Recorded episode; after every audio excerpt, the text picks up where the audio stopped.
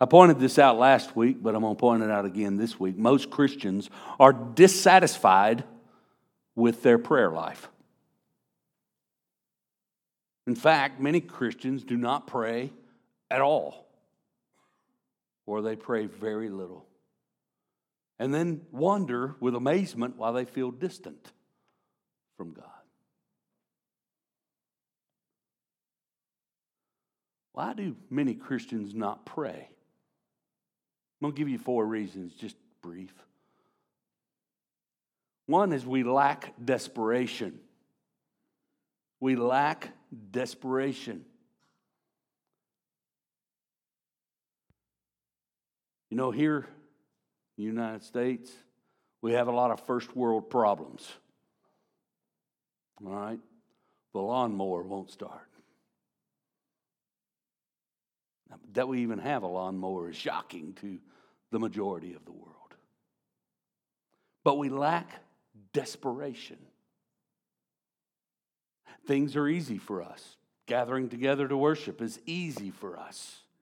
Nobody threw rocks at us on the way to church today. Ah, maybe somebody got some, I don't, I don't know. Nobody tried to prevent you from getting here today by throwing up a, an armed blockade somewhere along the way. None of us were under any kind of threat of incarceration because we're here. None of us. We're not desperate. We find ourselves in desperate times sometimes when we have sickness, injury uh, to ourselves or to a loved one, overwhelming circumstances of financial nature, of, uh, you know, a, a threat to your life in some way, challenges to your faith. We lack a desperation. And so we don't pray as we should. Second reason is we're distracted. Busyness, recreation, entertainment. We're distracted by a multitude of things. Uh, there was a book written years ago. I can't remember. I'll, remember it later, of course, because that's what I do. Uh, but it was written by a guy, and it was called Entertaining Ourselves to Death. It's true. We're distracted by many things and many anxieties in our life, and it doesn't drive us to prayer. It drives us to be entertained. It drives us to be to recreation. It drives us to be busy, but not busy with prayer. Thirdly, we're simply disobedient because Jesus commanded us to pray. If Jesus commands us to pray and we don't pray, guess what? We're being disobedient. And that's one reason. We're just being rebellious, we're being disobedient, we're saying, you know what, this isn't important. But prayer is vitally important, as we're going to discover through this model prayer. Fourth, we don't know how to pray. And this prayer helps answer that. We don't know how to pray. For some of us, that's true. And Jesus uh, was compelled to say, pray like this.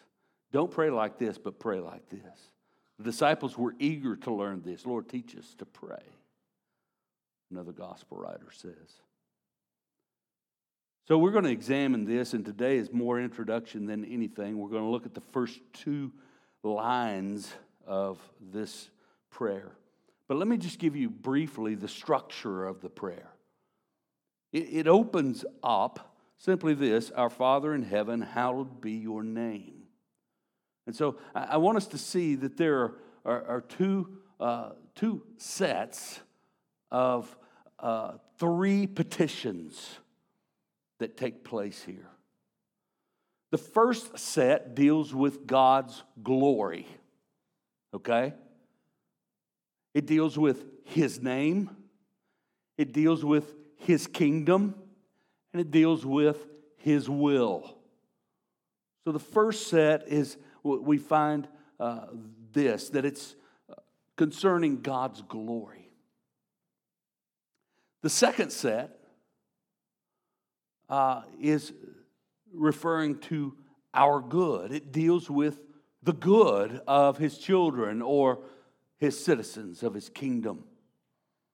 And there, there are three uh, petitions uh, re- uh, concerning our provision, our forgiveness, and our protection. So, this is the structure of the prayer. And some of you may be looking and go, wait a minute, isn't something missing? For thine is the kingdom and the power and the glory forever and ever. Amen. Notice I had to say, for thine. It's the King James Version, you'll find that in. The reason that it's not in most of our modern uh, translations is because the oldest and the best manuscripts didn't have it. And so, based on that, they didn't put it in there. But there is a note in uh, perhaps that uh, in your your uh, copy of God's Word that includes that, puts that down there. Some manuscripts have this in there. I, I want us to see this structure and break this structure down over the next few sermons. And today I want us to see uh, the first couple of lines, and it's simply Our Father in heaven, hallowed be your name. So, first, let's look at our Father in heaven. And then, secondly, I want us to look at hallowed be your name. Our Father in heaven. Why is it that Jesus starts it off this way? One thing we need to understand is that it, the, the first word in the prayer is Father, Pater. More than likely, he spoke it in Aramaic, so he would have said Abba.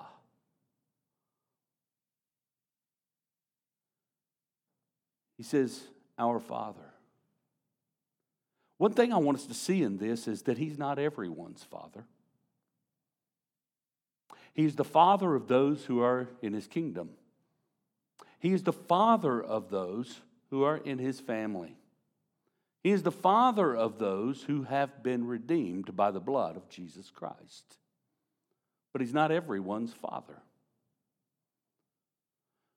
Everyone bears the image of God, but only those who are born of Him, born into the family of God, can address Him as Father.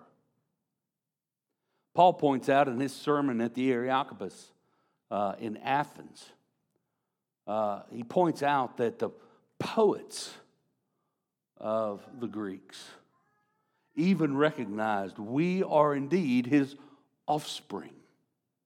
And they are, all are his offspring in that all were created in the image of God.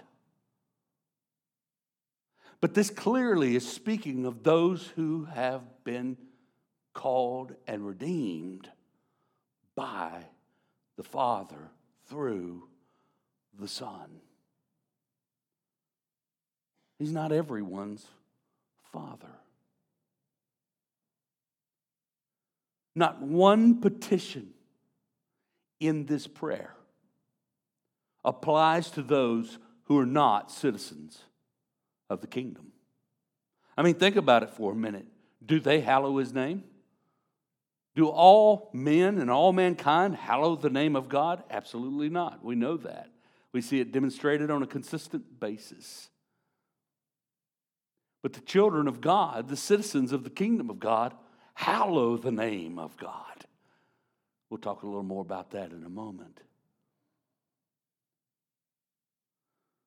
Do those who are outside of the family of God seek the will of God? Absolutely not. We see that lived out in immorality all the time. Do they rely on God for their daily bread? No, of course not. They rely on their own capacity to produce their own money or their own food, or they rely on someone to give them what they need other than God. They don't recognize that everything comes from Him. So when it says our Father, we need to understand it's not talking about that He's everyone's Father. He's the Father of those who have been redeemed and are redeemed. Excuse me. Secondly, I want us to see that our in all of this, uh, we need to see our security is settled because our Father has eternally secured us. He's our Father. Isn't our Father wonderful? Doesn't He do good things for us? Even those of us who may have had fathers that weren't as nice as some other fathers, you still find that they were faithful to provide. And they provided security. I knew I was always safe when my dad was around. My dad could whoop anybody. Grew up in a pretty rough neighborhood. My dad was a wrestler. He never had to punch me or anything. But when I got older, I certainly found out that he knew how to pin me. He didn't start it, I did. He did indeed finish it. But I always knew that I was secure in my father's presence. I remember swimming out to a platform one time. My dad wasn't far behind me. Wanted to go out there because my big brother was out there. And you know what? You want to be wherever your big brother is. And I started getting tired. And then I got scared because I stopped and I went to put my feet down and there wasn't anything down. And my head bobbed down and I popped back up. And I, you know what I first screamed out? Dad! And there he was. I just turned around and there he was. And I just grabbed hold of him. I wasn't worried anymore. He said, Why don't we just go back? Okay. The thing about our Heavenly Father is He has eternally secured us. There is nothing that can harm us. There is nothing and no one that can take us away from our Father. We are totally and completely secure in Him. Those who have believed and repented of our sin, we are secure in Him, and our Father will never release us. Isn't that wonderful? He's right there. Say he seems so distant. No, he's not. He's a breath away.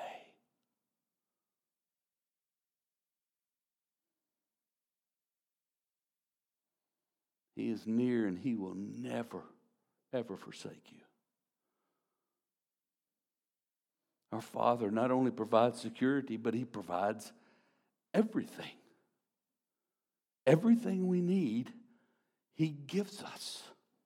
He provides it to us through various means. He is our Father. Jesus says, Pray like this then Our Father. It's kind of a corporate sound to that, isn't it? When I mention that, I mean corporate prayer, uh, us praying together as the people of God. And often that can be done and, and is done in a public setting uh, of, of worship. But He is our Father. But it's not merely a corporate aspect that's being highlighted here. It's not simply the corporate aspect of us praying together as the body of Christ. But He is our Father even when we're alone. I mean, I can pray when I'm alone, Father. But there's a recognition in praying that we need to understand that we're not alone in asking God. And it's quite possible, possible when we kneel to pray and when we pray for certain circumstances in our own lives and certain, certain circumstances in the world, and uh, we pray concerning the gospel going out, that there's millions of other Christians praying the same thing at the same time. asking God, our Father, send the gospel.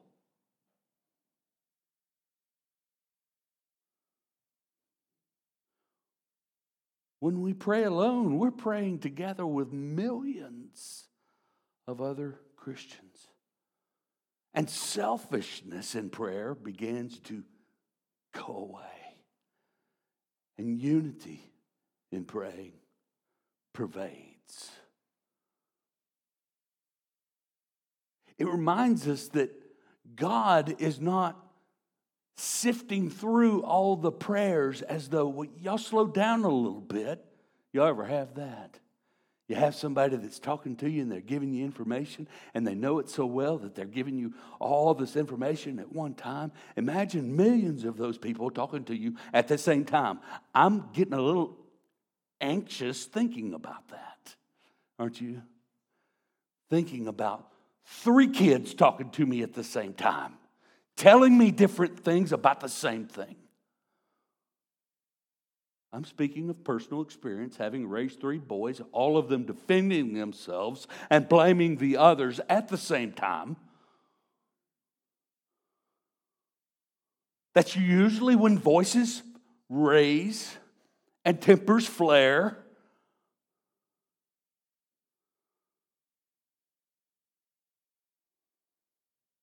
But God is hearing every breath between your words and every breath between all the words of all the people that are praying at the same time with you. They're praying different things and all these things, and God is not anxious at all. But He loves the requests of His children. Our Father. Have you ever thought when you're sitting at your prayer time, maybe your prayer table, that you're not doing it alone. But we're praying to the Father, who is the Father of all who have trusted and believed Him, together with them. Our Father.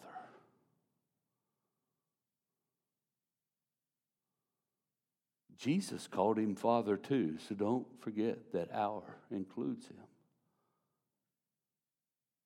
I mean, he's before the throne, right? At the right hand of the Father. What's he do? Interceding for you. Praise God. Praise God that Jesus is interceding for us. Not just in speaking, but there he stands, blood spilt by him. There he is, interceding before the Father. Briefly, let me look at this second line Hallowed be your name.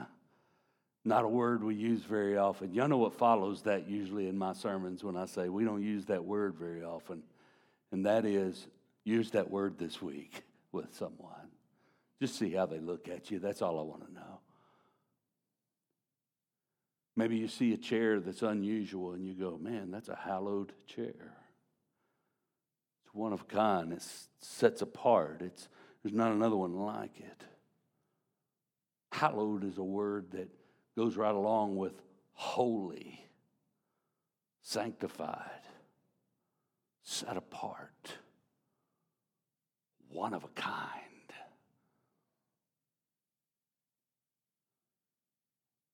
There's not one like him, no, nor is there one opposite him. He stands completely alone in who he is. Everything else is created. Well, doesn't Satan stand opposite him? Satan is not a God but an angelic being created.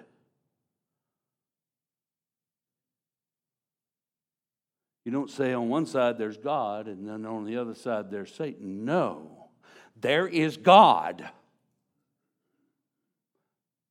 and there is Satan. And their purposes are contrast, but their natures are not.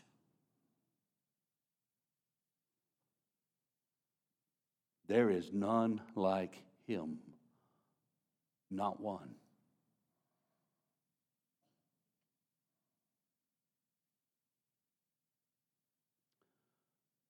Hallowed be your name. Holy are you, God. I mean, is there anyone more holy than God? Of course not. He is high and lifted up, He is separate from who we are. There's so many ways that we could think about this, and so many ways that we could speak about God being holy, being hallowed, and His name standing alone in power and authority and righteousness. When you think about God, you have to understand that He knows all things. He is omniscient, He's omnipresent, and He is omnipotent. He knows all things.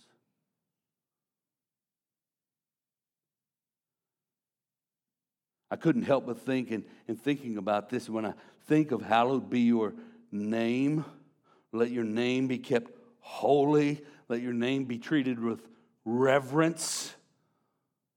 We do that when we know more about Him, don't we? When we understand more and more about the living God. We want to revere and uphold your name, our Father.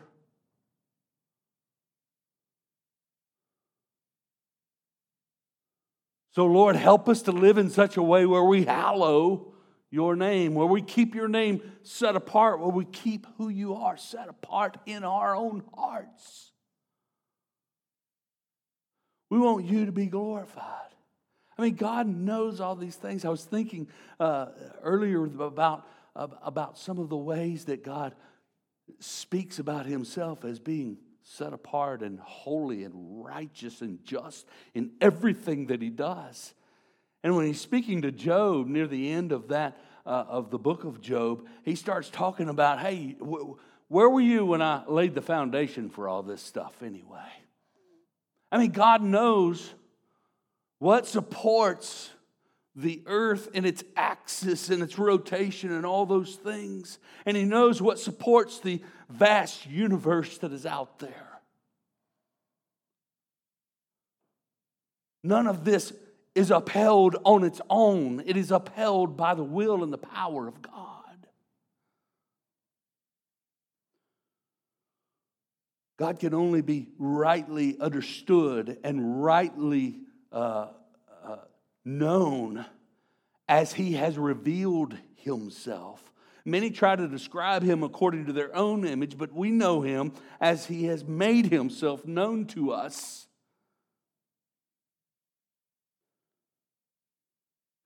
Hallowed be your name. Y'all have experienced some of this. Dads, haven't you? I mean, with your little boys and your little girls, I mean, they think you're like everything. Right? And rightly so.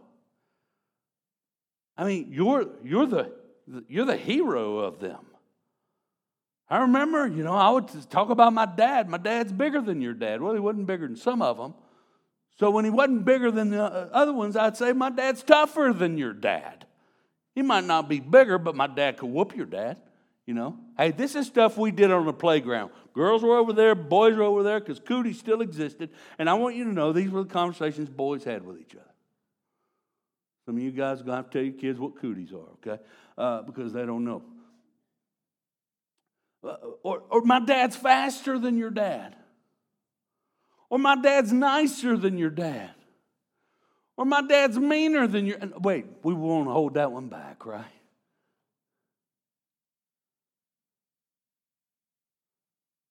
Man, there's a boasting in our hearts that is longing to come out to speak about how wonderful and awesome our God is. Hallowed be your name.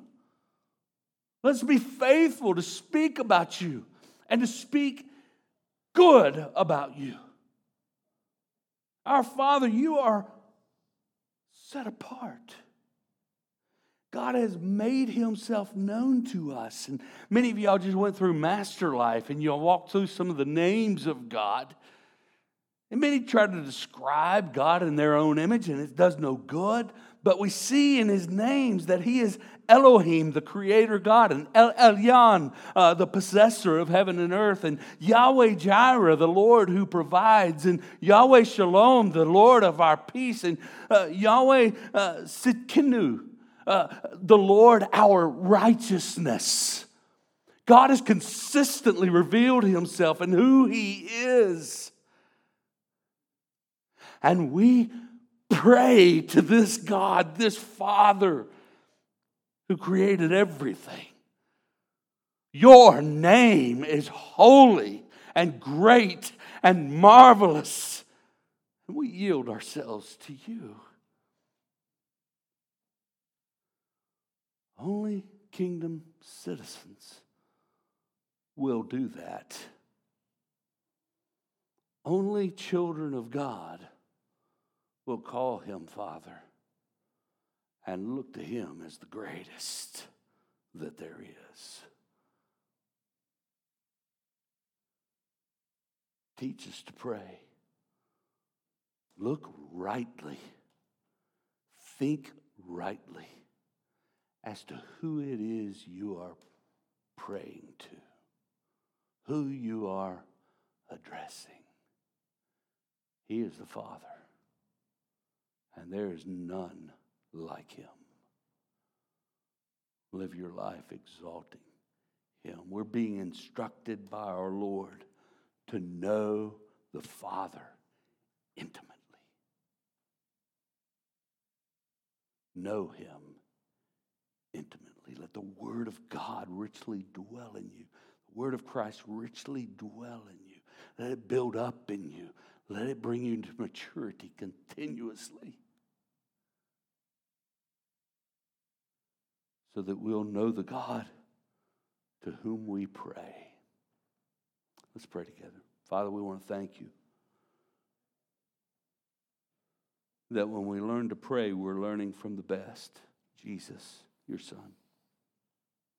We want to thank you that you, Lord, have made us to know who you are. Father, you were under no obligation to make yourself known, but you have made yourself known. And Lord, we thank you. We thank you, Lord, that you have made yourself known. And the greatest thing about that is your glory. And so, Lord, we want to live our lives for your glory. Lord, I pray that you would help us in our praying. Help us, Lord, to be deliberate. Help us, Lord, to be desperate. We don't need terrible circumstances to be desperate. We desperately want to know you more. Lord, raise that desperation in our hearts. Help us, Lord, not to be distracted. Forgive us and help us to repent from our disobedience and not pray. And Father, continually teach us how to pray. In Jesus' name, amen.